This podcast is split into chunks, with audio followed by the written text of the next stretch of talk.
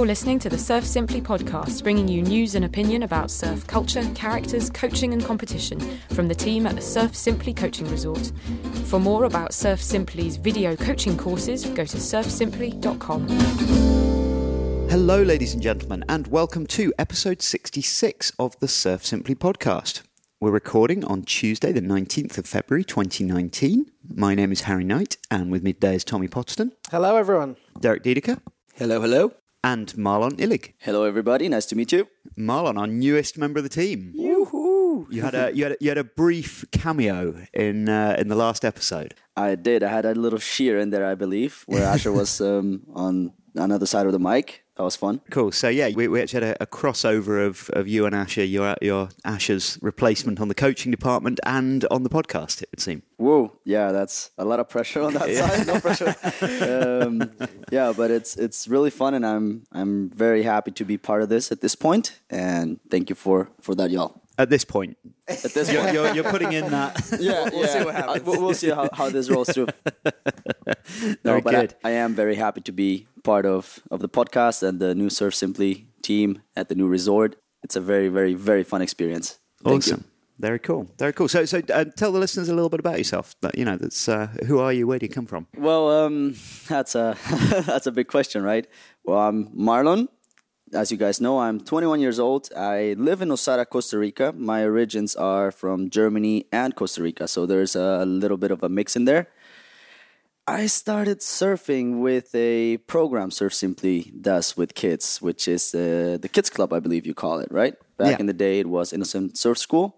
How old were you? Uh, I was 12 years old, Oh, wow. Okay. 11, 12 years old, yeah. And that's when you started surfing? That was the first time I touched a surfboard. Yeah, indeed. I did stop though after a while because I did the transition between elementary to high school. We don't have middle school here, and I did change places of living. And when I got back into surfing, then I it, I thought it was really helpful what I learned at the kids program before. Awesome stuff. And uh, how about you boys? What have you been up to? I don't think I've been on a podcast um, since before we were in Cornwall. So that was quite a while ago. Yeah. That was September. I've had a hiatus. Yeah. Um, A Tommy hiatus. So since since the uh, the satellite project we, we ran in Cornwall, we've been uh, we've been planning one in Mexico, which we're Yeah. we're pretty excited about. Mm-hmm. We're going to go back to a place called Saladita. And that's where you and Asher went last year. Yeah, I went last last May with Asher. Uh, I watched the end of the Mexi Log Fest, which Asher was competing in, and then I, I hung around for a, for a week or so afterwards. Um, and it's an amazing wave. I can't wait to share it with everyone. It's a long peeling point break, long left hander. And it's warm water, so Derek won't freeze. I am on board. When people said, "You want to go back to Peru?" I was like, eh. when, once Tommy said Mexico, I was on board. And for those people going, well, I should say everybody that I've told where I'm going so far, Saladita. Yeah. Oh, you mean Sayulita? No, no, I don't. no. I mean Saladita.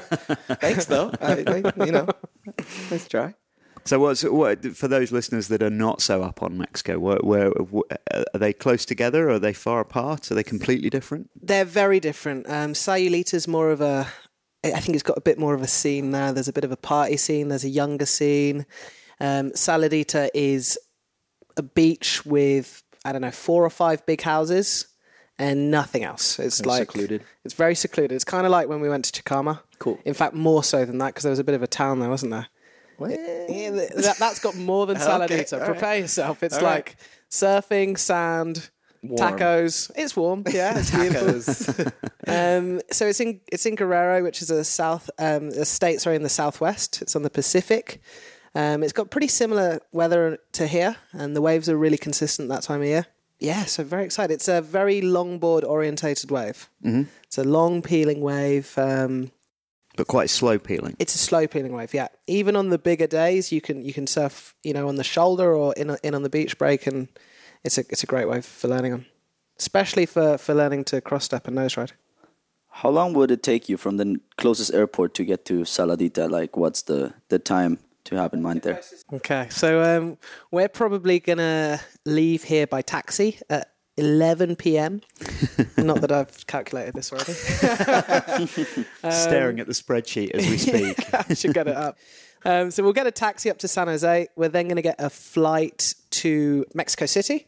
That's around five, six hours, and then we'll have a little layover, and then it's an hour to Ixtapa um, from Mexico City. So that's a little small plane, and then from there it's an hour and fifteen minutes drive to Saladita.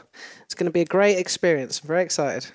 We might even have Asher around. No, No, no, I don't think so. good to be true. he's going to be um, he's going to be competing in the Mexi Log Fest, which is the week before we get there. Oh, so you might stick around? Yeah, last year, um, I guess three or four of the guys stuck around. Okay.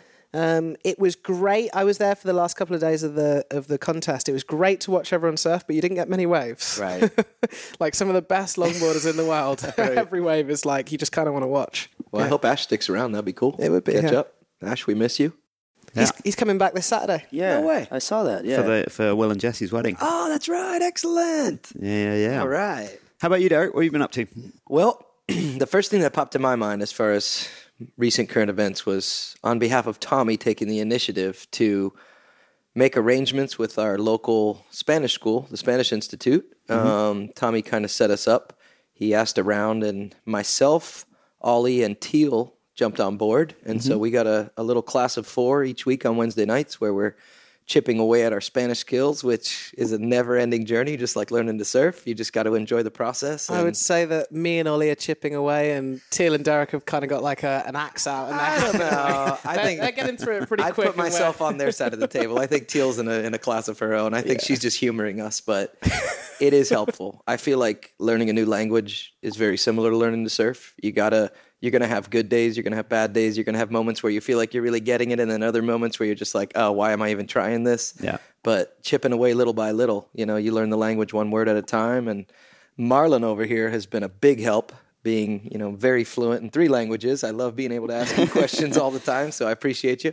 So you speak you speak Spanish. You clearly speak English very well, and, and German, isn't and it? And I speak German. Yes, Wow. that that is right. And I gotta say about you guys though, like the questions that you have been hitting me up with, um, they're getting more complex and more complex every single time that we're talking. Tell Danny that. So I think you are making good progress, and the fact that you're thinking about the complexity of a language, it's a great initiative. Mm-hmm. Awesome. So Thanks, you're definitely in the right path, and like keep keep keep it rolling. That's the best advice. Someday. give you. What language do you think in? Ooh, wow, that is a that is a funny one because I dream in German, I think in Spanish, but Because I live in Nosara. because I live in Osaka. But the funny thing is that the more time I spend alone without interacting with other people, the more I think in English. Okay. Interesting. That is interesting. It, it, it's all twitched in there. Yeah. Do you think that's because of of how you're consuming media and things like that? Are you watching lots of videos in English, or, I think that is definitely a strong point of it. Um, you're learning to fly as well? Are you doing that in English, or are you doing that in Spanish? I am doing that in Spanish with a book written in English. as, as my classmates have a book in Spanish, I, I rather prefer to have it in English. It kind of makes more sense to me, which is funny for me being in school in Costa Rica, going through the whole schooling process. For some reason, it, I find it easier to learn it in English in regards to aerodynamics and features of the aircraft, and just makes a little more sense. There we go. Very cool. yes, it's it's it's fun to fly, Harry. You It you is, yes. I'm, I. I am very glad to have another aviation geek that I can uh, That is- share YouTube videos with. Oh, that is definitely awesome. Yeah, uh, the other day talking about what we have all been up to. Um, yeah, having a little go with that paraglider of yours on the beach. That was Yeah. definitely something that made a whole week of excitement over that. Yeah, trying to trying to convert you. Uh, nope. No, well, I, I yeah, I'm very jealous of all of you guys. That uh, well, jealous and and uh, but not quite enough to motivate me into actually learning some more Spanish. My Spanish is terrible. I I'm, really- I'm a little bit more on the under the microscope. You know, Danny and I have those conversations sometimes where, Well, Paige teaches Spanish. yeah, that's true. yeah, but that's a bad idea. Learning anything learned from very your little, partner yeah. is like never a good start. I reserve myself two Spanish questions per day to Danny. After that, I can tell that her patience are wearing thin, and I'll switch over to Marlon or something like that. So so how does it work? Do you speak to her in Spanish and she'll respond in English, or do you speak to her in English and she'll respond in Spanish? Like Well, that's a good question. I feel that, and maybe you, you guys might feel the same way, Tommy and, and Harry, is that when I want to say have the guts to practice, it's best to practice to me with somebody that doesn't speak a lick of English. And that really helps me, like, you know, having people around me throughout the day that I can chip away at and have quick little conversations with is awesome because it builds up my confidence. But anytime somebody comes around, like maybe you or Gabby or Danny, and it's like they'll they'll ask me a question in Spanish, and I love that they ask me that. It's a quick little challenge, but by responding in Spanish, I feel like I'm wasting their time because they speak perfect English. And if I understood the question like like I do with Danny, she speaks to me a lot in Spanish, and I'll respond in English. And my response is most of the time just trying to prove to her that I understood the question, which I don't always. but it's like, look, I understood what you asked me. I don't want to waste your time trying to put together this sentence. You know, I'm just feel like it's going to drag on, and and so let me just let's let's get to the point. But it is helpful for my ear to be listening to Spanish all the time. I, I think my, my girlfriend's so used to speaking to me in English that she mm-hmm. even thinks in English when we're when we're together. Uh-huh. And when we're practicing Spanish homework or when I try and speak Spanish to her, she instantly answers in English without thinking, and then she's like, "Oh shit, I gave you the answer," and then has to do like another one. Yeah. Yeah, it is something that like I've I've described this before. My friends such as you, Marlon, that can switch. Well, for you, it's three, but people that can switch back and forth. Adri hanging around the resort, watching her, you know, work and get things done. To me, because I want it so bad, I actually look to you guys as if you're like the Avengers. You have special power. You can breathe underwater. You can fly. Like that ability. You're like what was that X X Men? The one that she could change into different people. into different shapes. Mystique. Mystique, yeah. You guys are X-Men. basically like Mystique to me, and that's I'm hoping over the years I can gain this special power if I try hard enough, but. It's a long way off, man. There's a di- there's a huge difference between being able to communicate. You know, when you ask people, "Hey, how's your Spanish?" I get that mm-hmm. question all the time. I feel like there is a quite a gap between being able to communicate and being fully fluent. It's like surfing. Like, can you surf, Derek? Yeah, I could surf pretty well. But if you pe- put me up next to Asher or Slater, it's like, well, they're fluent. You're still chipping away, kind of deal, you know. Yeah. So I feel, you know, I have nothing but respect for you guys and admiration. I wish I had uh, chipped away a little bit earlier, taken Spanish class more seriously growing up, perhaps. I think that um, a big part of just as in surfing, when you're learning a language, is like how much you put yourself out there, how much do you expose yourself, Yeah. And that is um, definitely huge. yeah. That's the that's the bit that I struggle with. My self confidence has one shot at, at, at like a sentence, if it doesn't fly. and if it doesn't fly, like I sort of, it's really hard for me to then like try to reword it or reshape it or, or try to think like what what was it that I missed? Sure, sure. You know, I give Tommy a lot of props for that. Tommy, you seem to throw caution to the wind when you're practicing. And you're, if I get it wrong, I get it wrong. Whereas I'm more reserved and I don't want to have that embarrassing more. You're just like, yeah, Yeah, throw it out there. it It's all go. good. Yeah. Yeah. and and that's the thing, right? Like that confidence. If you if you want to put it in, in a word, um, by you committing mistakes out there, people are gonna come up to you and they'll be like, "Well, actually, it's la and not lo because of ta ta ta ta ta." And the the only way of you trying to figure out what is happening with your language skill is gonna be by putting it out there, and then you'll see the little flaws. Just like when you go back into the whitewater and you're actually trying to hit that carving turn, you didn't understand before why can't I carve to the backhand? Oh well, yes, I'm not opening my chest. It's little things like that that are going to improve severely your level of skill. Right. I also feel that when I do kind of channel my inner Tommy and do throw it out there, maybe I've had a few beverages that loosen me up a little bit, but whatever the case, if I do go out there and I and I try to say something and I'm not really sure if I say it right, let's say I do get corrected and you know, you have to admit sometimes it's it's a little embarrassing. You're in public, you're ordering something, you're doing something and you get corrected and that little moment as as you said is uncertainty. it's one of those moments where I'm like, ooh, I'm not going to get that one wrong again. So you're absolutely right. When I do put myself out there, even if I get it wrong, if I get corrected, those are one of those corrections that, you know, I start to sweat a little bit. I get nervous. I'm either ordering or I'm at the bank or I'm at the gas station or whatever it is. That moment that I get corrected, I have that, ooh, I'm not going to mess that one up again because I know how that felt and I don't want to do that again. So- exactly. Whatever it is. Harry, I think you're you're hard on yourself. Um, you you don't really have time to do Spanish lessons either. you're always I'm busy. going to have to agree with Tommy on this one. you spread pretty thin. What have you been up to lately?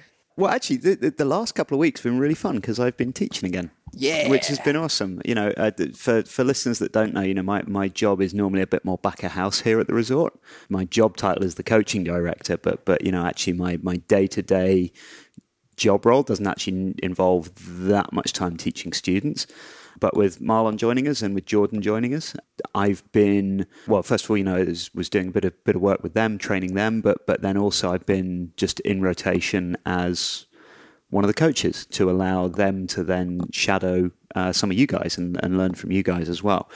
And uh, yeah, it's been really really good fun. It's. It's, it's, it's nice to get back into it. It's been good having you down on the beach. Well, I'm glad you say that. I, sometimes I feel like uh, Oh no. it's a little easy to get out of the swing of things, and then suddenly I realize I'm the guy holding everybody up, and I'm the guy that's forgotten to do something.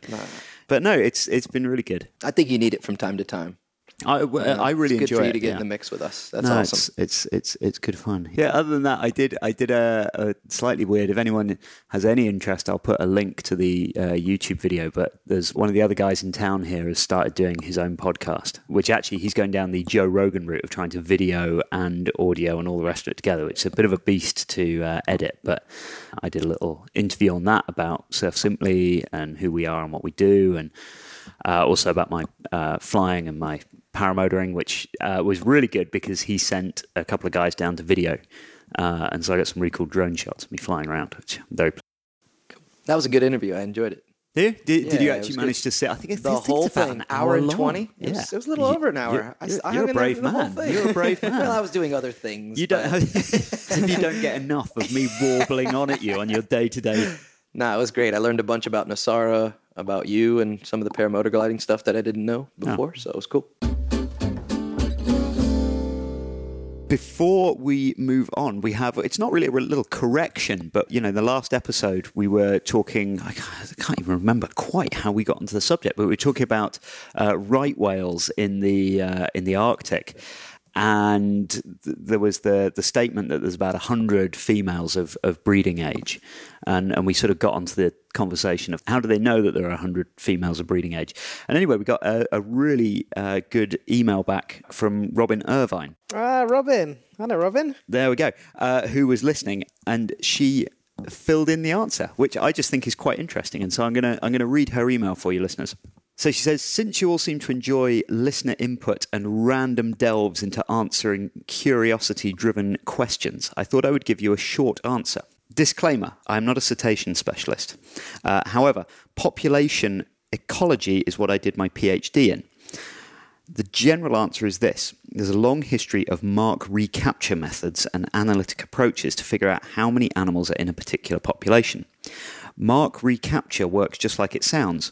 You go out and you mark a number of individuals with individually identifiable marks, uh, for example, like a numbered ear tag on deer. Then you go back out after some time, not too much time because you want them still to be alive and things. Uh, but you go back out and you you go back out and you, you count the animals and you take a note of the ratio of, of marked animals and unmarked animals. Uh, you can then take the ratio of marked and unmarked individuals and some statistical models to determine an abundance estimate for the population with confidence intervals around that estimate. You then ideally do it again one gestation cycle later so that you can see the new young and estimate the annual mortality, uh, both natural and unnatural, uh, if it's a harvested population, uh, or like the right whales, subject to death by entanglement. Uh, right whales are particularly cool because they don't even need to be marked as they have individually identified callosity. Uh, there's an image for this that, that, that's on. But it's if you look at um, a lot of right whales, they have weird white growths on their on their skin around their head, uh, which I always thought were barnacles, but apparently they're not. Um, but in whales, the term callosity refers to the rough calcified skin patches found on the heads of the three species of right whales. Callosities form unique patterns on every single whale, and although the callosities which are overgrown can break away, the patterns do not change over the lifetime. This means that you can find Fred or Rosie uh, and reliably tell time after time that it is Fred or Rosie uh, that you're looking at. If you can individually identify animals, you can therefore determine the ratio of marked to unmarked animals. Uh, you can also take the normal assumption that the sex ratio of males to females is one to one and actually adjust it to be ground truthed through time to be more accurate.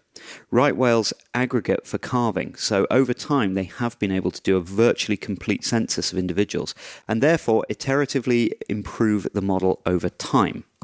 I thought that was quite cool. Super interesting. It um, really interesting. And listeners, if we're ever nattering on about something and you realise that you know more about it than we do, please do send us emails because we find it fascinating. I'll put the uh, what Robin sent us uh, on the show notes at surfsimply.com forward slash podcast, uh, and in that is a, a, photograph of the head of a right whale, so you can see all the all the callosity marks. Um, but yeah, I thought that was quite cool. Very cool. It reminds me of um, how we used to identify big cats in, in Kenya when we were going on safari, and it would be little things like they have a spot or they have a teardrop, like on their face, or they have a scar there, and you can trace it like a cub, and then four years later you can say it's this it's this cat because of this this mark. Still has a scar or something crazy, like that. yeah. that's cool. You were tracing wildcats back in Kenya as a hobby. How old were you back then, Tommy? Uh, I lived in Kenya till I was 10.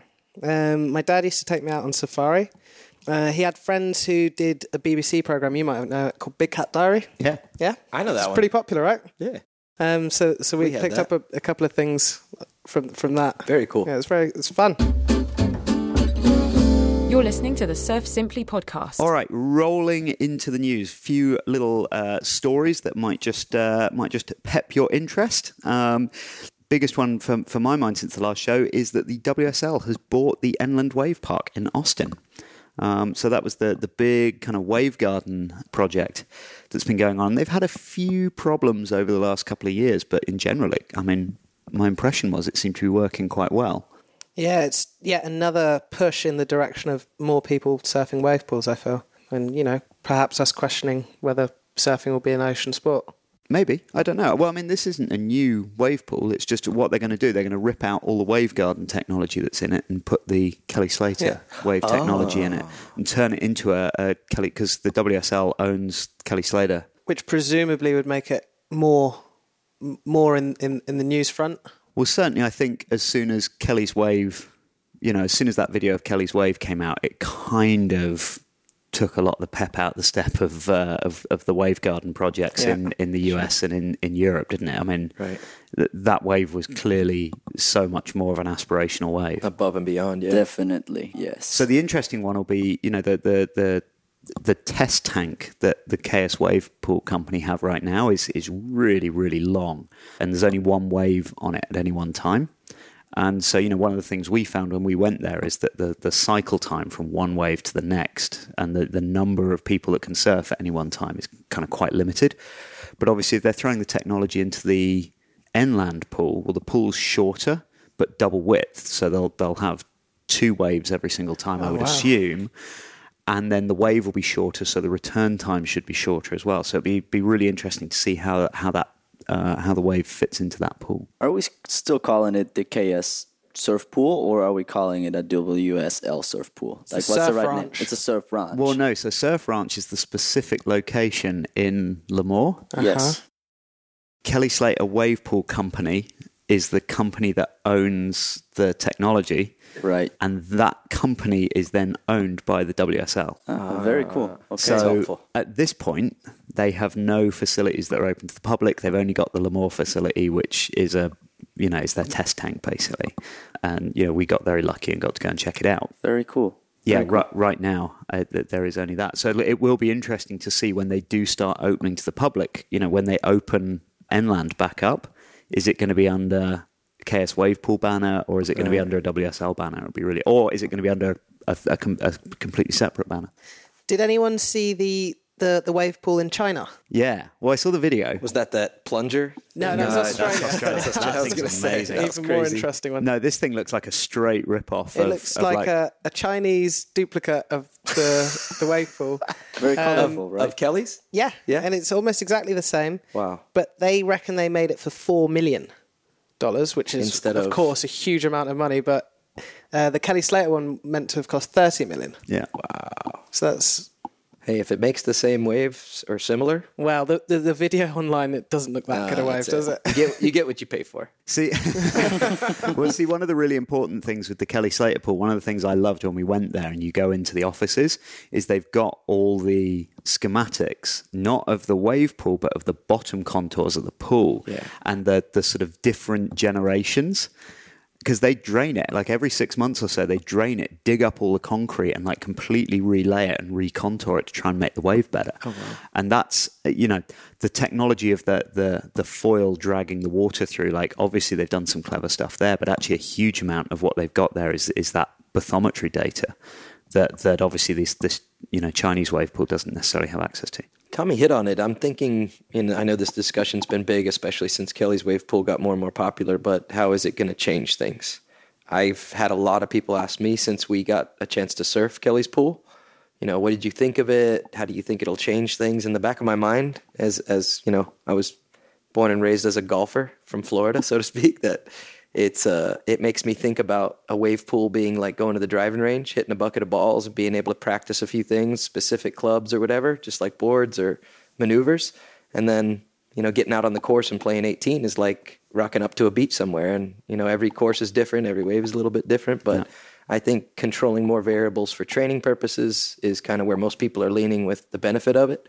And the real question is is it going to make breaks around the world more crowded or less crowded? yeah you know, I'd be anxious to see, you know, what what we see as the next five, ten years unfold. If we see less people taking trips out to the coast and more saying, all right, well, we can just, you know, go hit the pool for a week instead of flying out to wherever for a week, and perhaps the breaks will be less, or it'll stir up a lot of popularity and it'll get people going, ooh, I can surf the pool now. Let me go try, you know, X Y Z spots. yeah Yes, I actually think that's a very interesting way of looking at it because, like, if China is already getting into the market of doing wave pools, mm-hmm. right? Like, how mm-hmm. popular will that actually become worldwide?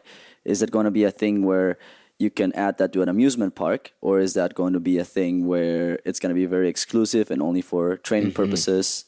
I, I think it's at the end of the day it's going to come down to what does it cost per wave Oh, yeah. that's you know true. because we're unbelievably lucky you know we, we it costs us what you know a couple of cents in gas to drive to the beach parking's free we get in the water so there's the cost of the surfboard divided blah blah blah blah, blah. it doesn't cost us a lot per Right. surf session but then let's you know when i used to live in the uk and i lived two and a half hour drive from the beach okay so now i've got to look at the gas i've got to look at the mileage on the car when i get there the parking's not free i've got to eat so there's a cost Yeah, that's a good point. and they're building a wave pool right outside the town I live in. So now I, I've got that. I've got three things I can do. There's an airport. I can get on a plane. I can fly to the south of France. I can get in my car. I can drive down to Cornwall, or I can. I mean, to be honest, I can almost cycle to the one that they're building outside Bristol. But but like at worst, get in the car and drive two minutes. Sure. So now that third one, I've got to pay for the waves. So does the cost of the waves is it is the quality and cost better than what I'm going to get jumping on a an EasyJet flight down to France or or mm-hmm. driving down to Cornwall? Wave pool's more predictable. Wave pool's more predictable. I can get good up. point.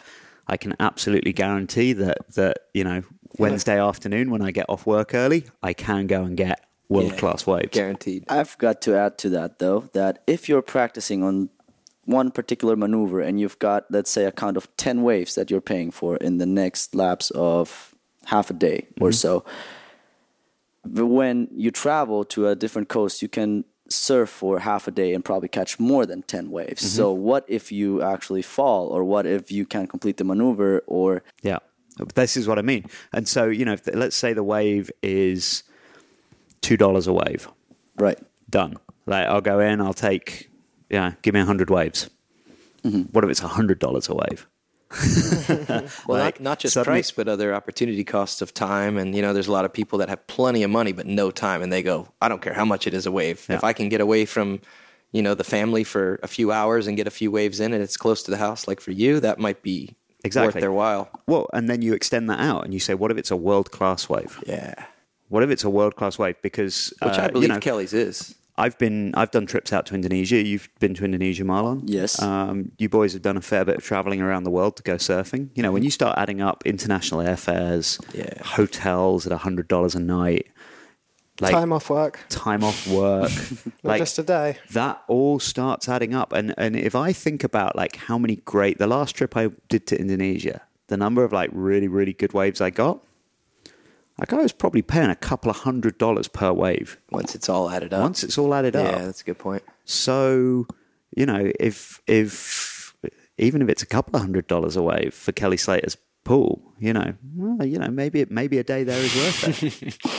You could. I I'd sell the house, sell the car, whatever it takes yeah, to don't get get me wrong. there. I, I, I would love to surf that wave. And yes, like that wave pool simply looks sick. Another kind of a more humorous factor was I remember back in the day in Florida, people would people that never ever surfed would stop by my desk Monday morning with a cup of coffee and go, "Hey, Derek, did you go surfing over the weekend?" And I'd be like, "Yeah." Did you see any sharks out there? yeah, sometimes, but no, not really. Like that was always a. So I know there's people that want to kind of get into the surfing world, but do have wildlife or hazards or things. Perhaps the pool is a little bit more inviting for them, you know. So that might Yeah. barriers to entry, a little less fear, a little more control. That's a really good point. Yeah. Kieren Perrow is stepping down as commissioner for the World Tour events. Uh, he's going to be replaced by Pat O'Connell. Who's going to have the best time ever? I imagine. I feel like his early morning uh, reports are going to be pretty fun. Kieren Perrow's been doing that for about six years. I think he started when it was still the ASP, and he's overseen the change into the WSL. Um, and for those of you guys that don't follow the competition, like he's basically the guy that decides whether they're competing each day uh, on the World Tour. He's there on the beach. He's talking to the uh, to the athletes. Um, he's talking to the forecasters. He's talking to the judges. He's talking to the sponsors. No pressure at all. No pressure at all. That's got to be tough. It's such a tough position to be in. He's, yeah, he gets a hard time, doesn't he? On online from the surfers themselves, from the surfers' families. Yeah. I mean, I think I know which one you're talking about. um, it's one of those tough ones, isn't it? Because if he makes a perfect call, well, the contest happens. Every now and then, someone goes, "Oh yeah, good call by the commissioner." Yeah. But most of the time, people just go, "Oh man, the waves are amazing." And then when he gets it wrong and calls the contest off or calls the contest on, and the conditions uh, aren't, you know, correct, then I feel like Jesse has that responsibility on a much smaller scale, week to week around here. Should we go Donnie? Should we go eight? So yeah, that'll be an interesting change to see Pat taking over from that. Um, we've also got another bit of buying and selling. Surfer Magazine has uh, been sold. It's it's actually not Surfer Magazine hasn't been sold. It's the the parent publishing company, uh, which I think is called Ten Media, has just been bought up by uh, by a much bigger. Uh, it's American Media is the, the name of the company that owns a ton of different publishing companies. But the worry is it is also a company that's quite in debt at the moment, and so I think there's some worries that uh, there may be some losses at, within the staff. When it comes to magazines now, is it mostly online versions? Or people still? Is that part of something that's that's I know a worry or concern taking on something like that? Well, so print media is definitely on the decline. Although, interestingly, printed book sales are up the last two years. I discovered the other day. Um, so yeah, people are buying. I mean, the only time I ever even think about purchasing a magazine is perhaps in an airport if I have a flight ahead of me and I have nothing to read. I might, nah, even then, not not so much.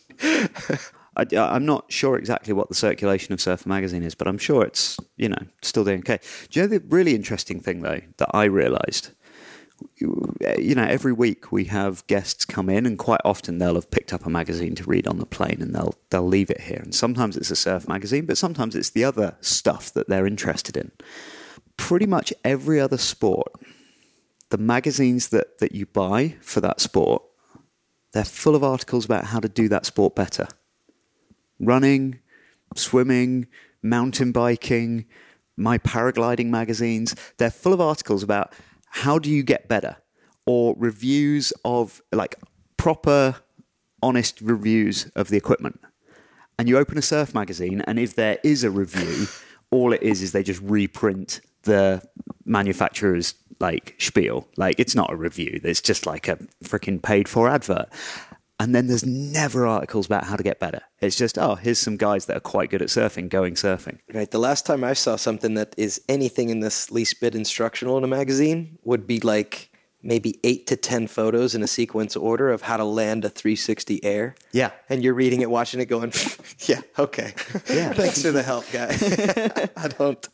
And yet, you know, you look like listeners. Next time you're you're in a store that has magazines, like look along the sports section and look at what the cover stories are on all these magazines. How to do this better, how to do that better, and we get none of that. It's really weird. True. Yes. I think the You've got to earn your stripes in surfing, haven't you? Yeah. It's the, such a weird attitude. the weird magazines are just showing us how to be cool. Wear these board shorts. Wear this watch. Look at how cool this guy is. That's why we sponsor him. So on that subject, someone left the most recent issue of Surfer magazine last week, and I stole it away so I could read it before I left it in the office. Uh, and it's just it's all black and white photos of Yeah. people looking cool. Yeah. really good looking people.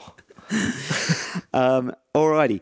Uh, last thing in the news, actually, that I th- I think it was last episode or the episode before, um, we were talking about the Surfer Poll Awards and how they seem to be becoming less and less relevant. The people that are getting voted for it seems to be more and more out of queue with, you know, just what we see sitting and, you know, being involved with the media. Uh, you know, no offense meant to her, but Alana Blanchard winning the women's year after year after year. When, You know, the, the girls that are winning world titles and are actually changing and influencing the sport, nothing. Right. Um, so Stab have done their Stab lists, and that they it wasn't open to the public. It was they got about twenty or thirty people within surf media to vote on who they thought were the most important, most influential surfers. And to me, looking through that list, feels right. Yeah. Like the right people are in that list. The the right people are getting voted for, and yeah, I I, I thought it was really interesting. John John Florence down at 15. Yeah, but but because because he didn't He surf didn't last surf, year, he was he? Injured the entire year. Maybe you know? when you put the voting in the hands of industry professionals that know a little bit more and don't just scroll through Instagram and see who looks hot and who they mm-hmm. think is cool for whatever reason, you know, maybe that's why the, the voting went a little bit more honest. Oh, wow. You've got Andy Nieblas up in there as well. Well, 39, but he made the top 40. That's pretty interesting. yeah. That's super interesting, actually. Shout out to Andy. yeah, you don't know who he is, um, right? No, I'm not even super interesting. He's like a real edgy longboarder. Cool. Yeah, super random. Cool. But the point is, like, as somebody who's into edgy longboarding, he's someone that you, Yeah. yeah, Yeah, yeah. So maybe that's a sign that things are going in the right direction. Like maybe we're starting to understand a little bit more. yeah, I think so. Possibly. Uh, Stab also put out a uh, their rich list uh, of who they felt was earning the most money over the year. Uh, although a lot of that is guesswork. Um, and then the um, the best selling surfboards of the year. Um, and anyway, I thought that was a very interesting set of lists, and I hope that Stab continues down that route um, because I think that there is space to fill left over by the surf poll. All right, last thing in the news. We got an email from uh, listener Lee Michaels, who is attempting to organise a charity photo competition, surf photo competition. He's put together with the prize money going to help uh, Surf Aid and Waves for Water. It is an invite only, but you can apply for an invite. So he's sort of taking applications now. If if you're interested in having a go at that, the people that do get picked, there'll be it'll be 500 uh, people. Uh, so it's quite a big list, but uh, it'll be a $35 entry, and then all the uh, all the proceeds will go to, uh, like I say, Surf Aid and Waves for Water, uh, and they've actually got pretty good pretty good first prize. I think it's 10,000 Aussie dollars for the win. So if anyone's interested, um, I'll put a, a link in our show notes again, and you can go and uh, go and apply. All right, so we've got a little bit of a, uh, a listener question show this week. Um, we've got a, a, a couple of uh, questions that have come in over the last couple of months, and we're going to do our best to uh, to give you some answers. Hopefully, you other listeners will find them interesting as well as the uh, people that sent them in. So, I have an email from, and I hope that I'm pronouncing your name correctly here, but uh, Zuhair Belkora. Um, apologies if I got that wrong. Um, dyslexia strikes yet again. Um, but he wrote to me uh, asking, I'm a big fan of the podcast and the technical explanations around volume, board shapes, etc. And I'm looking forward to finally visiting you guys in August. So, I have a quick question on volume. Is it possible to have too much volume? You explain that good technique, not low volume, is the key to great surfing. Of course, smaller boards means lower swing weight, which means more radical turns, and is therefore important for pro level surfing. However, for an average surfer, would we always be better off picking the higher volumed version of a board? And if not, why not? Assuming we all work on improving our technique, what are the downsides to picking the big and bigger version of any given board? So, there are a couple of old episodes uh, where I have dived into board design and volume and things like that. So uh, I'll put links in the show notes. But um, just to very, very quickly recap so the volume of the board is, is obviously just a measurement of, of how much space the, the, the surfboard overall takes up. Uh, if it was a cube, it would just be length by width by thickness. Surfboard's not; it's a bit more, uh, bit more of a complicated shape, but that's basically what it is. the biggest thing that volume tells us is just how well the board's going to float. It tells us how much the bigger the the bigger the object, the more water it displaces, therefore the more buoyancy force there's going to be. So uh, as the boards get bigger and bigger and bigger, because the materials basically stay the same and the weight doesn't, you know, the, the weight changes in proportion, the bigger the board is, the better it floats. And that's really all that it tells us, unfortunately there's a lot of people think of, of, of, the volume of the board as, as telling a lot more information about it. But realistically, once the board is planing, once it's skimming over the surface of the water, the actual volume of the board doesn't matter hugely. It can matter a little bit where the volume is placed. You know, if the, the rails are a little bit thicker or something like that, that can affect the performance. But the overall volume of the board doesn't tell us very much about how the board's going to ride. What it does tell us is how it's going to paddle the better the board floats, the better it paddles. But again, it's not the be all and end all. You can have a board with loads and loads of volume, and then you can do stuff to it, like give it tons of rocker, for example, that will then slow it down on the paddle. So, it, it, again, volume is only ever a starting point. Now, the really critical bit here is Zuhair asks about picking bigger versions of any given board. So rather than talking about buying like a longboard versus a shortboard or board X versus board Y, we're actually looking at saying, okay, we're going to take this one model, you know, whatever it is, and are we going to get the 6.0 or the 6.2, the 7.6 or the 7.10? Okay, so that's a little bit more specific, um, and we can talk about that in a bit more detail and get into it a little bit. So th- there's a couple of little questions here. So the first thing is, where could the bigger board cause a problem?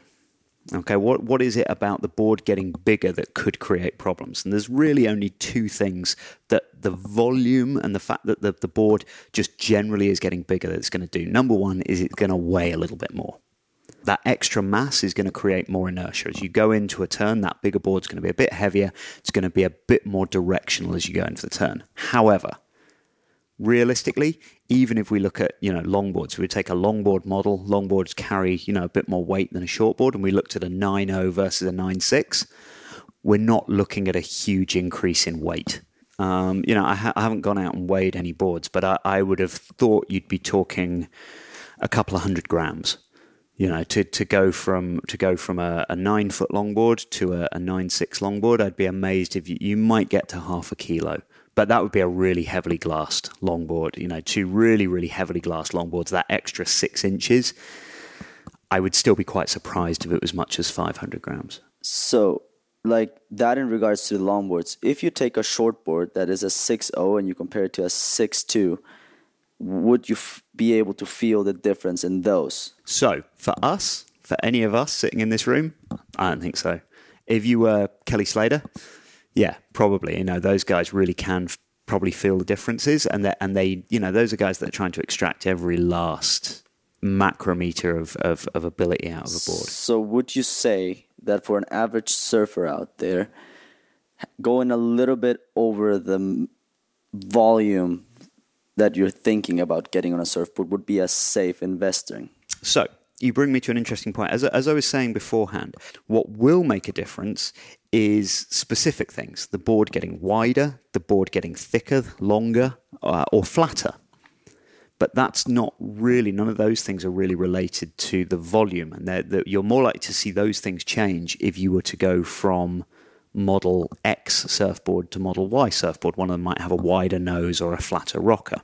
And the board getting wider might make it a little harder to roll rail to rail. The board getting a little thicker, the, board getting a little thicker overall uh, can make it a little bit more stable from rail to rail as well. The board getting longer can increase that swing weight and make it a little harder to turn. And the board getting flatter, you know, changing the rocker can make a big difference. So, again, making big changes, you know, going from a mid length to a longboard to a shortboard, you're really going to feel those differences. You know, the, the differences between one board and another can be quite high. But, as you were saying, Marlon, if we're looking, if we've already narrowed it down and we've said, I want that board, whatever it is, whether it's a, you know, a Bing collector, a Hypto Krypto, a Firewire, whatever board it is that you're looking at, you've narrowed it down, you know what it is that you want. Most of us, we have an idea of, you know, what sort of volume we're looking at. And for listeners that don't, we've, we've there's a, a whole uh, piece that we did on volume to weight ratios. We'll put that up on the website as well. But you know, to help narrow down the rough size. Now, almost certainly, there'll be a couple of boards. There'll be one that's a little bit bigger and one that's a little bit smaller possibly in the case of a longboard, it might be quite big differences. It might be a, nine foot to a nine six in the same model. Uh, as the boards get smaller and smaller, generally the differences get smaller and smaller. And you know, if you look at some of the uh, Firewire models, we are just ordering a whole bunch for, of, of, new boards for the resort, and they have every single inch going up in the short boards. We've, we've ordered a bunch of, of the gammas for the resort, and it's you know. 5'10, 5'11, 6'0, 6'1, 6'2. you know? So for me, I know roughly what size I want to ride, and there are three of those gammas that are about the right volume. So what I'm going to suggest is that for most of us, for most normal human beings, you're always going to be better off with that bigger board. It's kind of that cost benefit analysis, you know, that the, the benefit of the board being a bit bigger and paddling a little better and having a little bit more planing surface outweighs that probably very, very marginal increase in maneuverability uh, and ability to to roll rail to rail. You know, for for for almost any of us, that that little change isn't going to be particularly noticeable.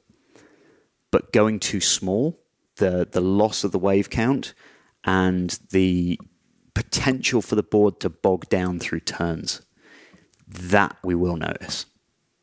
I know. Would you guys agree with that? Yeah, I've definitely found that before, like it's called myself pre-surf simply, before I gained all this knowledge through you, Harry, I uh, I was the guy that in choosing a shortboard, I used to think, let me go as small as I can where I can yeah. still catch waves. What's the smallest I can get I can with? go, yeah. And based on what I've learned through working here and talking to people and researching a little bit, I've now found myself in the opposite position of what's the biggest I can go that I can still duck dive when I first moved to Nosara, I was on a I was on a five eight, five eight, maybe 26 liters. Mm-hmm. Learned a little bit more, and that turned into a 5'10, 29 liters. Now, with this Firewire order, I've put in for a 6.0 Gamma, and I'm going, why, why not go as big as I possibly can, but you know, still duck diveable? I'll, I'll turtle roll it. I don't care. If it means getting me through my turns without bogging a rail, that little bit of extra volume, that little bit of extra paddle speed, I have found little by little that it's just like, why, why was I beating my head against the wall trying to go shorter when I wasn't really benefiting at all? So yeah. as you said, Harry, dropping, yes, there is, you know, a scenario where we, you know, where we could lose, but by going a little bit bigger, you know, you're gaining, but not necessarily losing. So on that subject of duck diving, the biggest board that you can, what's the biggest board you can duck dive on, Tommy? Tommy, nine six. I think nine, wow. nine, nine six my pick. Yeah. Tommy, Tommy for it. listeners that don't know, his uh, his party trick is that he can duck dive pretty much any board that you throw at him. His party trick, I like that. That is very very cool, Tommy. Uh-huh, uh-huh. Um, but no, as, as a, just a final as a final example, listeners, if you uh, if you go to the Surf Simply Instagram feed and you have a little look, there is a, a picture of our head coach Jessie, the occasional lady, she was teaching the other week, and her normal board is uh, about a 5'10 and about 27, 28 liters. And as it happens, she was she was sort of caddying for the, the, the guest that she was helping teach. So she was out on a 6'6", 45 liter Firewire Dominator. And uh, yeah, just go and have a look at that picture. And she's doing a full vertical snap. Definitely. Uh, it's beautiful turn, technically fantastic. So that really leads to the next question: is is when should you think about moving into that more performance design? When when is you know the six two going to hold you back compared to the six zero? When is getting the seven ten going to hold you back compared to the seven six? And there is a point for that, and it's the point at which you really have got the mechanics nailed. You've you've had a little look at the video of yourself the weight distribution is perfect. You're you're moving your body really really nicely, and you're going for the maneuvers that you want to go for. And the size and shape of the surfboard is the biggest thing that's holding you back. And in our head, it always feels like, oh, it's the board. oh, if I just brought the other board, oh, if I'd put my other fins in, I'd have made that maneuver.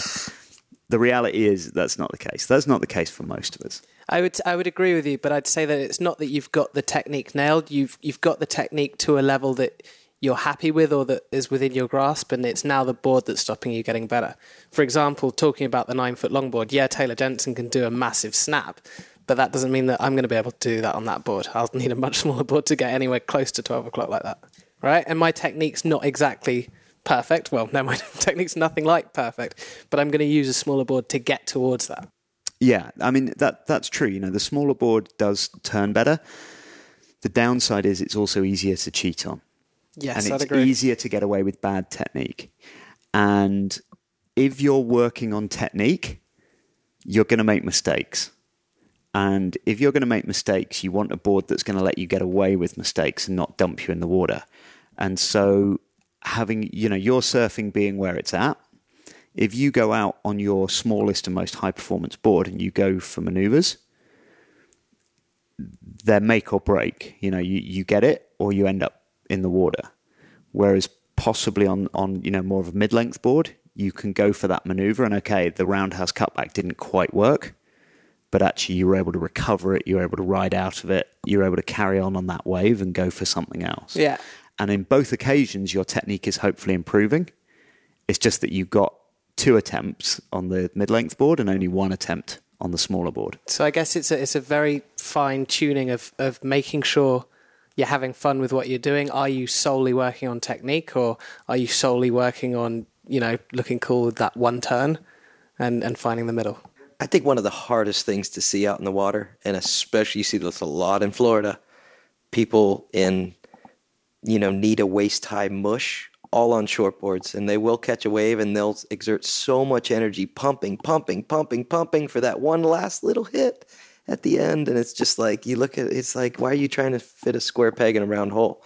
It's like I've described this before in classes with, with guests how I like to look at the ocean as a as a project that you're fixing something and your board bodega is your tool set and you look at the ocean to decide what type of tool you need for that specific condition and i think that's one of the smartest ways to approach it the best way we can kind of just get that mindset into the into the brains of our guests to think about how you know when people say i want to ride a shortboard that's fine and dandy.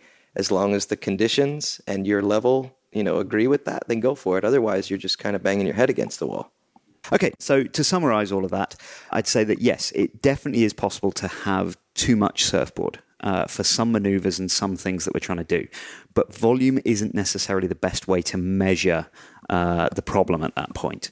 Um, volume gives a really good feel for the overall buoyancy of the board and therefore how well it will paddle. But once the board's up and riding, the volume doesn't tell us the whole picture. And, and some big boards will actually be more maneuverable than some smaller boards, depending on the, on the design details. There are some very high performance maneuvers that will be harder to perform on some boards, but we're going to need to look at, at, at, rockers, at volume distribution, bottom contours, rail profiles, everything like that, in order to think about that. So if we're just looking at, at you know two different boards of the same design, you know the the 6.0 gamma versus the six two gamma, in my opinion, unless you're a sponsorship level pro with impeccable timing and technique, you'll almost always be better with that bigger board. Okay, so we've had a question in from Brandon Lane, and um, Brandon Lane is asking very politely, actually. I'm going to read it as he wrote it. Um, I have a few questions for you if you have the time. I'm looking to get into the twin fin scene. I'm a level 3.5 guy living on Maui. I'm 5'9 and a ridiculously light 135 pounds, which I believe, I don't really know pounds, but that is light. That's like guessy weight, right? 60 kilos. Yeah, super light. My go-to is a five four, and it's a it's a Hypto Krypto, and he runs the Futures T1 sides with a super tiny TMF2 nubby. That's one of the little nub fins that I've never really understood. They they kind of help, right? Well, it's yeah, it's interesting when you know when you switch over. I'm completely interrupting Brandon's question here, but when you switch over to twin fins, uh, if you've never ridden one before, the loss of that control in the back is is kind of weird, and it takes a bit getting used to. And just putting a little like nub fin in the back, or or you know, if you look at the um, if you look at the Mark Richards set, it's got it still looks like a normal fin, but it's just really little uh, in the back, and it just gives that that bit of control as you as you go into a turn. if you're not used to using the rail of the board, you're used to pushing off that back fin, and suddenly that back fin isn't there. It just gives you a little bit of. It's like having traction control on a sports car. Yeah, If I- you're if you're a purist, you turn traction control off. Yeah. But if it's your first time in a Ferrari, you keep that traction control right where it is. Yeah, I was thinking at it from a point of view as an analogy. Would you say that that little nubby fin is a training wheel for a bicycle once you're transitioning to riding two wheels? yeah, probably similar. It's a similar thing. So sorry, um, Brandon. Back to your questions. Um, number one, you're asking, should I go with a DHD Mini Twin, and you've put the size as 5.3 and it's at 26 liters, or a Machado Go Fish, uh, which is at 5.1 or at 5.3 and the literage is 25 or 27, and you put as my first real twin. Right, I'm going to answer question one before we dive into two and three. Um, I've actually owned both those boards now. Um, A technical expert in the subject. I wouldn't say a technical expert, Tommy Twinfin.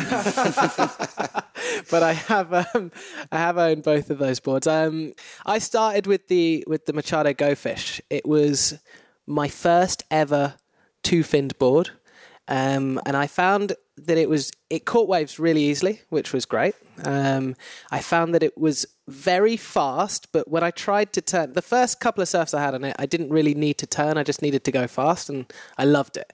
So I actually sold my shortboard at the time. He's all in. I was like, "Yep, this is it. This is my board." and and it got to a, a high a high tide day where I needed to do cutbacks, and we just happened to be filming, uh, and I realised I couldn't turn the thing at all, no matter what I tried. You know, the first couple of times I completely slid the tail out. Then I tried to like. N- what they call nurse a turn, and I realised that I wasn't turning actually at all. I was just going off the shoulder. Um, so th- that was my experience with with the Go Fish. And for just for, for listeners, we'll, we'll put some photos of both these boards in the show notes. But for those of you, because I know a lot of you listen when you're driving your car to work, to, so just so you know what we're talking about, the the Go Fish is is much more of like a traditional fish outline. I mean, quite straight rails and very deep uh, swallow tail. And then the, the other board he mentions, the Mini Twin, is is a bit more of a hybrid between that and a short board, isn't it? It's, a more pulled in in the nose, more pulled in in the tail, uh, sort of a, sort of a board. Yeah. Um, so so what I found with the Go Fish was that it was really frustrating for me to to learn how to turn it. Um, but part of part of the reason I first got a fish was was to try and help my surfing look better and uh, help me surf rail to rail. Is that the term? rail to rail to rail, much smoother. Um, so what I found with the Go Fish was that I had to not only move my feet my my feet back and forwards, but also side to side, which is something that I'd never even considered surfing. Um, I've I've since then you know looked at my longboarding and realised I do it without thinking. But um, I now consciously think about moving my foot from rail to rail as I go through turns on the Go Fish. Um, so, in doing one of those turns, um, I actually blew the fin out, which uh, which prompted me to to buy um, buy the mini twin while I while I was getting the Go Fish repaired. And as Harry said, the mini twin has a much more pulled in tail, a much narrower tail, and what I found with it was that it was a lot more forgiving. Uh, with the flaw, many flaws in my surfing, um, but I had a, a, lot more fun on it, right? So I, I could do cut, cutbacks much easier, and I could surf it um, a lot easier. So um, that's what I would say initially about those two boards. Um, um, so we, you, in your question, you, you kind of say you want to get onto the twin fin scene. I guess both of these would be considered twin fins. Would you consider both fish? I think probably not. I mean, I think a, a fish really specifically refers to that Steve Lis outline, that that straighter rail, that deep swallow in the back. I mean, it, weirdly, even that that Go Fish board is almost like a transition because it was meant to be a, a, you know a traditional outline that would actually surf a little bit more shortboard. You would actually go vertical Yeah. and, Ah. and, and turn a little tighter. Okay. Um, personally, I would suggest that the DHD board, you know, it's much more like a Mark Richards twin fin. It is. I would say it's much more like a shortboard than a than a traditional keel fish, and it's a lot more forgiving. um, so I'm I'm currently having a lot more fun on on the mini twin. Um, your, your second question you're, you're wondering about the volume versus the thickness, as you're very light footed and you're front footed and weigh next to nothing. Should you be looking for lower volume or should you concentrate more on the thickness to improve surfing, or sorry, to improve performance? Um, well, we're presuming that you're using the Surf Simply le- uh, level scale and you've put yourself down as a level 3.5.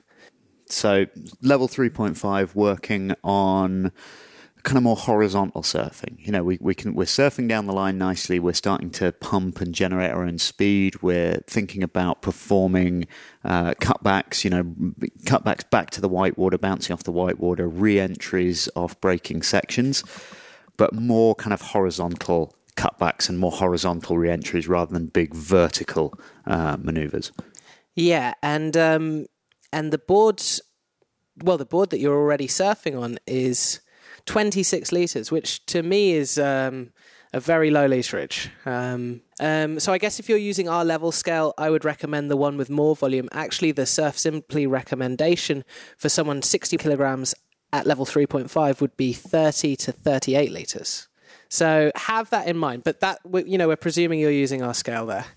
Yeah, I, I mean, I would say just to, to, to you know get into that that volume versus thickness. Um, you know, in, in terms of surfing the board, it, it's it's not even the thickness overall as much as it's the rail thickness, which again you're not really going to be able to get a feel for um, by just the numbers on on the website.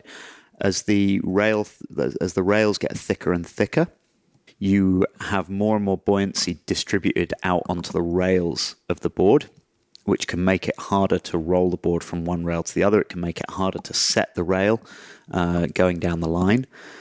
But equally, so would increasing the width of the board can can have a very similar effect.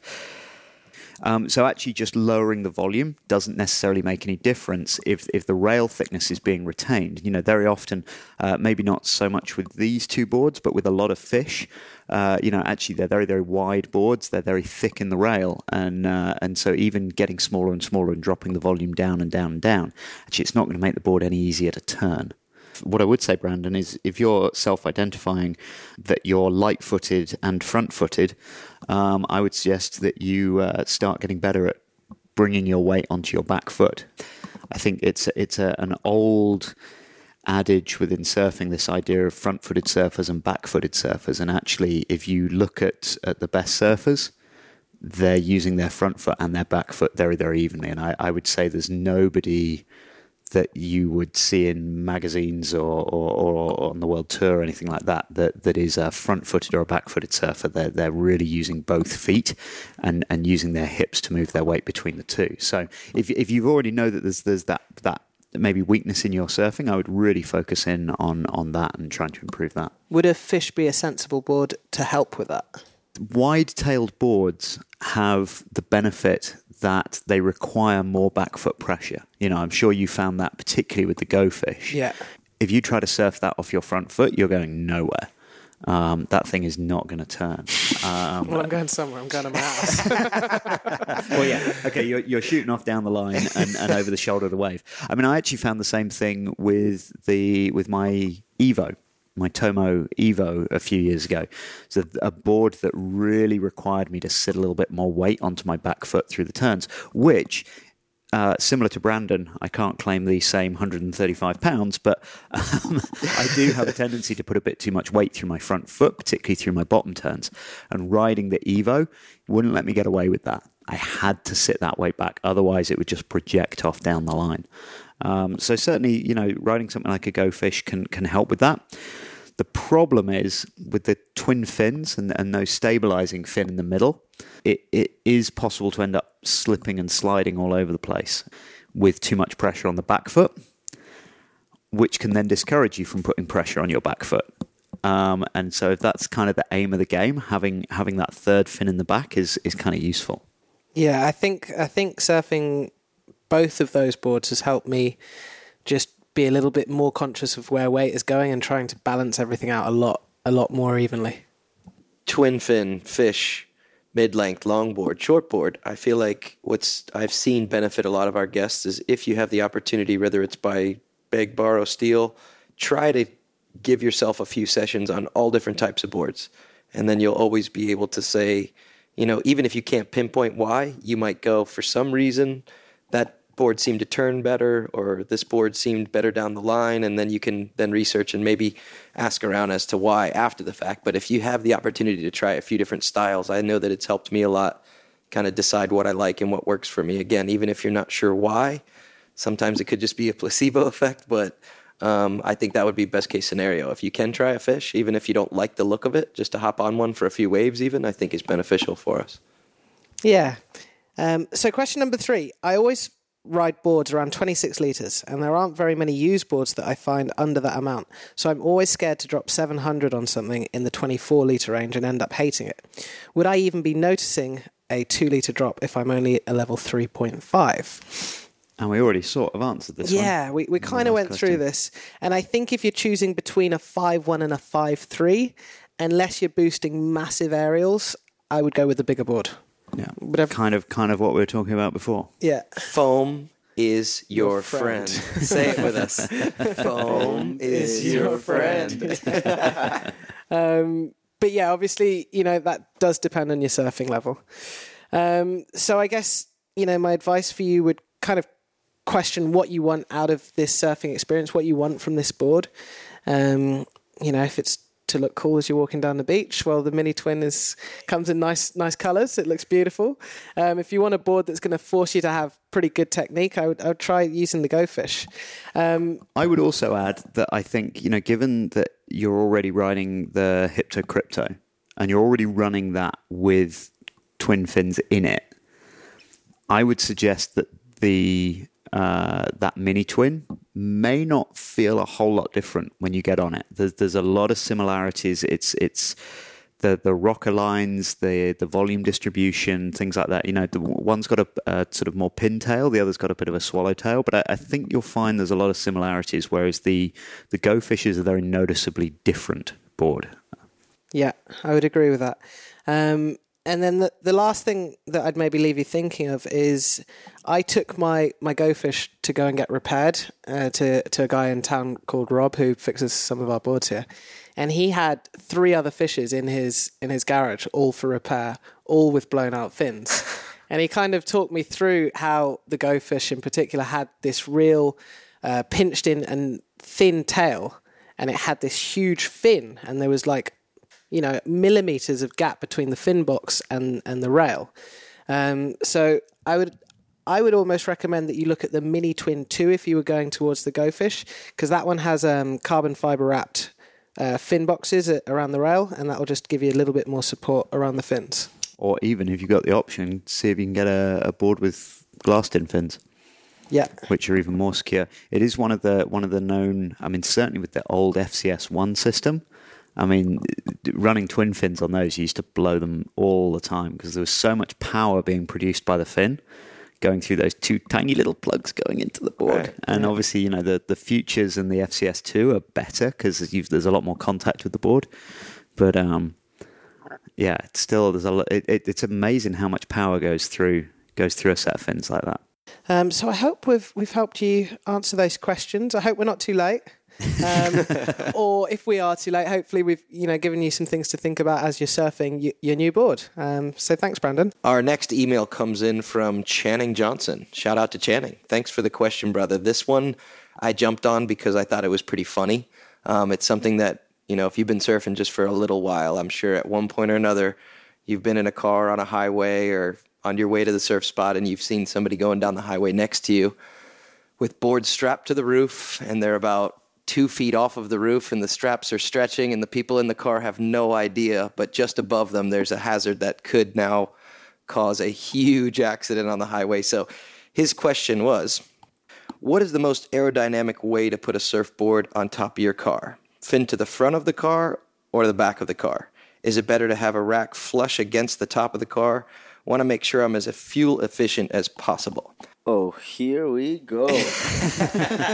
Yeah, Let the games um, begin. This is one of the longest going debates between surfers I think ever.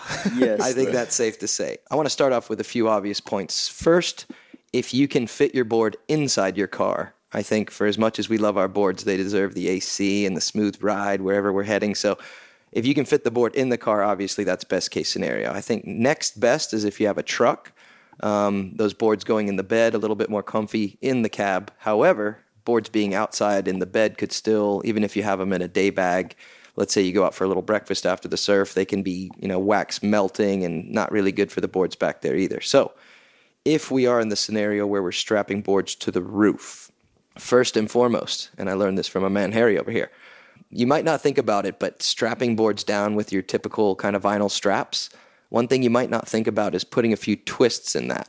Um, if you leave your straps nice and flat, which you know, kind of my neat freak mind loves to see everything just tidy. They go. Oh, they, they start to buzz as, as Tommy's doing right now. So yeah, learn that trick which is pretty cool. If you're driving along the highway and you, you hear that vibration, maybe perhaps next time just put a few twists in that strap. That way, uh, the, the wind won't grab it as as as well. Um, so, in doing some research on this one, it seems, as Tommy said, like the jury's still out on it. Um, there was a link on Surfline that somebody sent in this question, and, and their response was the fin going to the back of the car. Yes, it might be a little bit more aerodynamic, but having your fins forward, so they say, will not affect your gas mileage too much. Not enough that it should matter. Also, we want to think about the type of board we're putting on the roof what I found as I researched this a little bit was that a majority of people prefer the board to have, uh, of course, wax down and the fins forward to the front of the car in front of your windshield. Reason being is that you can never be 150% sure on those straps. And if for some reason along the ride, whether it be from bumps or you know different types of winds, what I read the most was if that board does start to come loose from those straps and starts to slide backwards, it could be your fins are the only thing left to kind of grab that strap and prevent the boards from flying all the way um, into the car behind you. Marlon brought up a really good point to me before the podcast, and that is what if you jammed on your brakes really hard? Could that send the board flying forward to the car in front of you? Lethal Weapon 2 style. That's what I'm talking about. So, a Mythbusters episode pulled this up and said that moving at 40 miles per hour bounced off the windshield and only pierced the windshield partially, and that was at 85 miles per hour. May I ask you something in there? Sure. What happened to the surfboard though if it bounces off the windshield of a car? I don't want to ah, break that's my a whole other story. That's a whole other story. So there's an interesting side here because the the the fin being forwards is going to be slightly less aerodynamic. If the wind isn't hitting perfectly down the centre line of the car, which it probably isn't going to be, you know, but by the time it's rolled over the the bonnet, the hood, For you guys out there, that's a hood. by the time it's rolled over the hood and the windshield and everything like that, it's not uh-huh. going to be perfectly smooth flow. It's Sure. going to be hitting that that fin.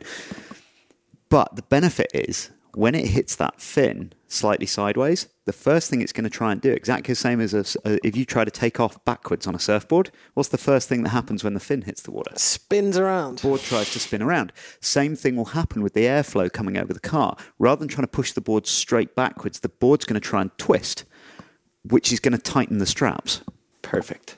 So it'll actually help to stop the board from from sliding forward or backwards, um, a- as long as there's that that slight, you know, with that fin forwards. But of course, if we're using the side of the fin to catch the airflow slightly, that's creating drag. And it's slowing the car down. It's, it's denting our mileage. So I think the. By how much? What do you think the effect is on that? Would you like to know? Hit me. okay, so first of all, here's just a, a little fact. Um, if you affect the fuel efficiency of, of your car by about 2 to 3%, 2 to 3% drop, highway driving, that's going to be about 10 to 15 kilometers, like 5 to 10 miles uh, per tank inefficiency, uh, you know, that, that you're saving or you're losing so there's been a couple of studies, um, a couple of guys that, that, that, that put boards on the on the roof of the car just to see what would happen. So the first thing is, if you just have the racks on the roof, you get a seven percent drop in fuel efficiency. If you then put a surfboard on the rack, it is a nineteen percent drop in efficiency. So that would tell us flush So to the roof is better than up on racks. Well, so they didn't actually they didn't actually do the test with that, but theoretically, yeah, the the the, the more that you can keep the flow together, Right. the smoother it should be. So the absolute ideal would just be to cl- to bolt the board to the roof of the car. Okay. So I guess that depending on the surfboard that you're carrying, Mm-hmm. the more fuel efficient you will actually be, right? Let's talk about a sur- like a shortboard, Sure, for sure. instance, right? That has a little bit more rocker that would adapt a little better to the shape of the car and the aerodynamical flow that goes through it. Well, and also it's only six foot long, so it's not overhanging the front of the car. right. That's right. And what would you do with the longboard though? Like, would you still put a fin forward, or would you put the fin back? I would still go fin forward. oh, Well, so yeah, this goes. This then all comes in to Channing's question. He's asking, "What is the most aerodynamically efficient?" He's not asking what's going to keep my board on the I roof. would- I would He's not fin. asking what is the best way to put it. I think more people lean towards aerodynamically fin back. So, aerodynamically, you're going to want it fin back. You're going to want it as close to the roof as possible, and you're going to want all the overhang behind the car. What you want is almost zero overhang over the windshield because you want the airflow coming up the front and rolling over the back of the car to stay as fluid and clean as possible. And if you get a bit of flow separation at the back of the car where the, where the board overhangs, that's not as bad as flow separation at the front of the car. However, having said that, you know, we, we, we have all these losses of efficiency, the putting the board on the roof and, and, and the rack and stuff like that. Like the difference between having the board, like realistically, we're going to put it on a rack. Like we're at the very least going Way to put it on soft yeah. racks. Yeah. For the, for the strap it to integrity roof. of your roof. yeah, only to stop your roof getting Yeah, stretched. right. Like the difference between the board being forwards and backwards on the roof probably isn't that much. Um, I don't have any numbers. Nobody that nobody that I could find has done any any actual hard testing on this. But probably putting the board on the roof is going to be that 15 to 20 range, and then it's probably going to be a 1 or 2% maybe as to whether the board's forwards or So if you live 30 minutes from the beach, don't don't worry, man. It's you're talking a dollar. if you're going across country or you got a 3-hour drive, maybe look into it a little bit, but I would want to make sure that my car is safe, my board is well secured, and I would think a little I just having those fins forward gives me the reassurance that if that board does start to slide back, it's going to get caught by my fins. as you or as you accelerate a car normally, you don't go like and try and do your 0 to 100 as quick as I you do. can, right? You do, okay. Most people won't, right? But as you think about that, and if you've got the fin at the front to stop that board sliding, do you think the board would even slide? No, it would, it would be more sustained pressure. It would lift up against the strap, right? Whereas if you need to brake, which you probably will do at some point when you're driving, that's when a board is more likely to slide. Well, I think the idea is that that you, when you drive, you know, let's say you do a, a couple of hours drive to the beach, Mm-hmm. you've got constant wind pressure on the front of the board, and then that slight vibration, and it's just going to be gently pushed back. You may not strap. hit on your brakes it's- hard the whole time. I think that the, the the only time you're going to have a board actually slide, like unless you've really like not strapped it on properly or you've used bungee cord or something, the only re- reason you're going to have the board suddenly slide forwards or backwards is if the st- straps break. Yeah. But Which, perhaps as long in a collision, using- maybe in an accident, that would be enough. But again, I think you'd need to break the straps. They would the straps have still need to break. so yeah, loose. that's what I'm saying. That's what I'm thinking. There's a lot of people just use bungee though. Yeah. Like you see it all the time. People that are just driving like two miles down to the beach and they just use uh-huh. bungee cord. That will break. My favorite is through the back seat sideways. So you got half sticking out one side and half out the other. That's perfect. Especially if it's like a Toyota Corolla or something. I did. You're like this. The first time I ever drove in the states, I was working on. I was working crew on a yacht, and we were in Key West. Oh, perfect. and I left that yacht and I was going back to the UK and I had a surfboard. And so I decided I was going to do this in style. I was like, I who knows when I'm going to be in America again. So I, I paid the extra to rent a convertible, put the surfboard in the spare seat, and drove up the Florida Keys with my surfboard in the spare Where, seat. where No, there's you zero not. waves. Oh, no waves at all. I must have looked like an idiot. I got such bad sunburn.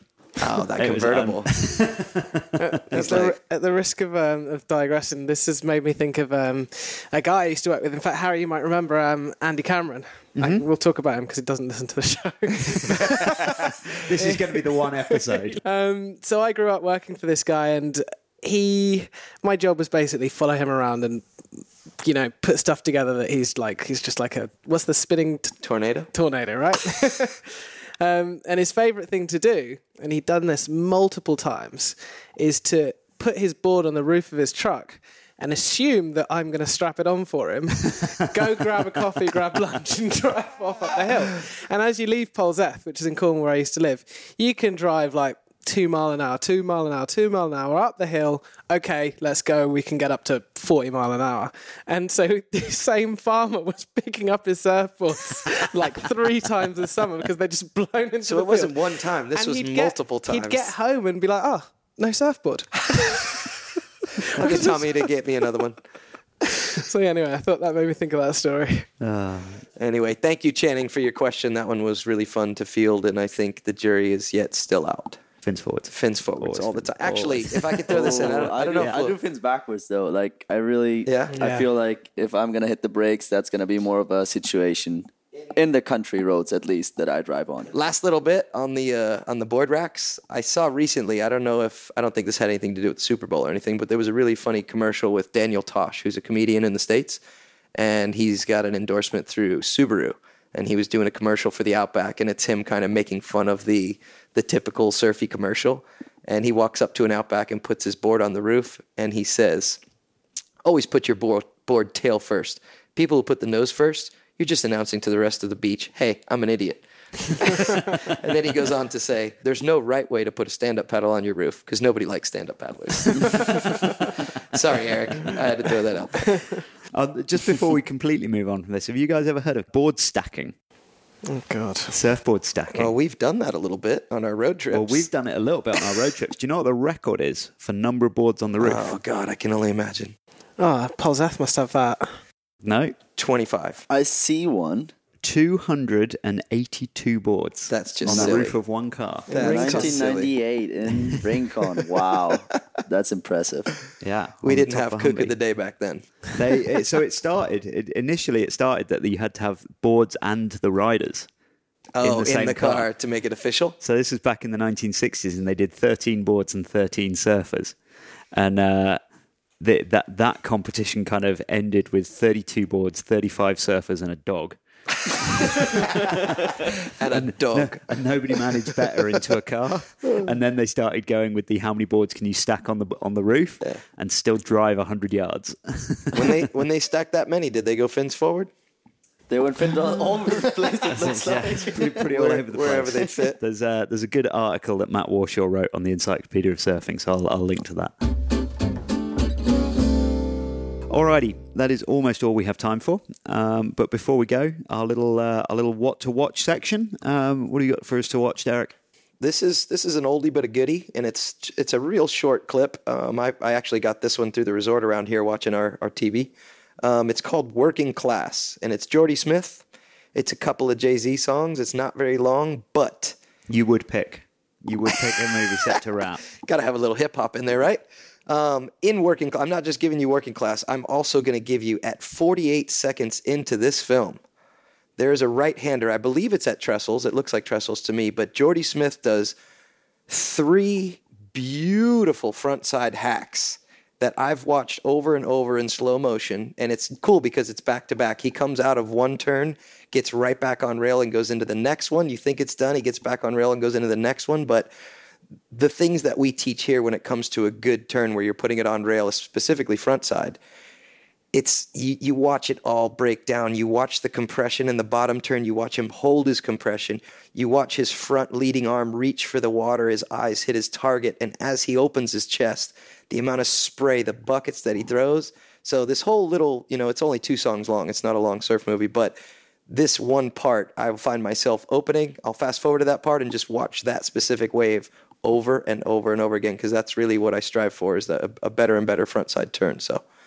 Working class, Jordy Smith, 48 seconds in. You're welcome. Tommy? Um, so mine is um, from Stab Mag.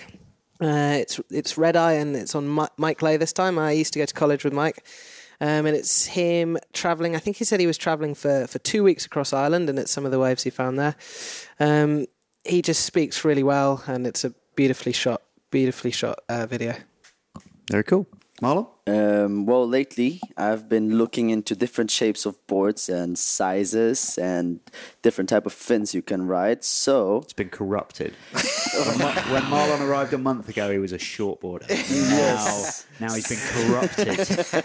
Surf Simply is definitely opening my mind on the type of boards I can ride on the different type of conditions that the ocean is going to be throwing at me throughout our winter or rainy season as we call it or our summertime where we've got the big offshores.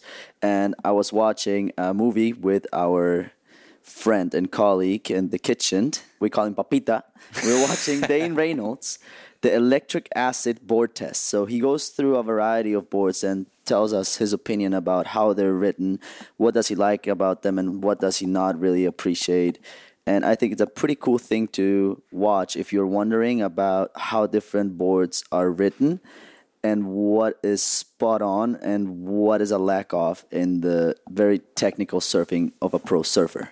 This is a yeah, this is very cool. This is a little spin-off from the Stab in the Dark uh, series where they were sort of you know trying to find the best shortboard, and they Exactly. did this one with Dane. And I, and I think again it's the same thing, isn't it? The boards are unmarked, like they don't. He doesn't know who shaped them in this. Oh, I thought he knew who shaped them. I think he does know who shaped them, and there are a variety of different shapes of fish, though. Well, there are, Or some of them are single fins, and Exactly. So he has bonzers, he has a longboard, he has a couple of different twin fins and fishes in there. So there's a pretty nice variety.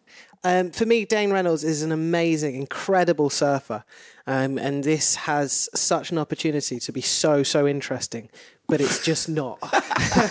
um, I mean, Be watching honest, it, Tommy. watching it is amazing, right? He does crazy, crazy stuff, and then you ask him to describe the differences between the boards, and he's like, "I don't like big boards. I got to move my feet." Exactly. exactly. But that, that that that essentially is, is what made me look into it. Is because th- there's this pro surfer who has been surfing a certain type of boards throughout his whole surfing life, and then there is like on the other spectrum, there's me who is trying to learn how to surf a, a variety of conditions on the same type of boards. And then once he exposes himself to different shapes of boards, he can really see that there are parts of his technique that are still missing in a way.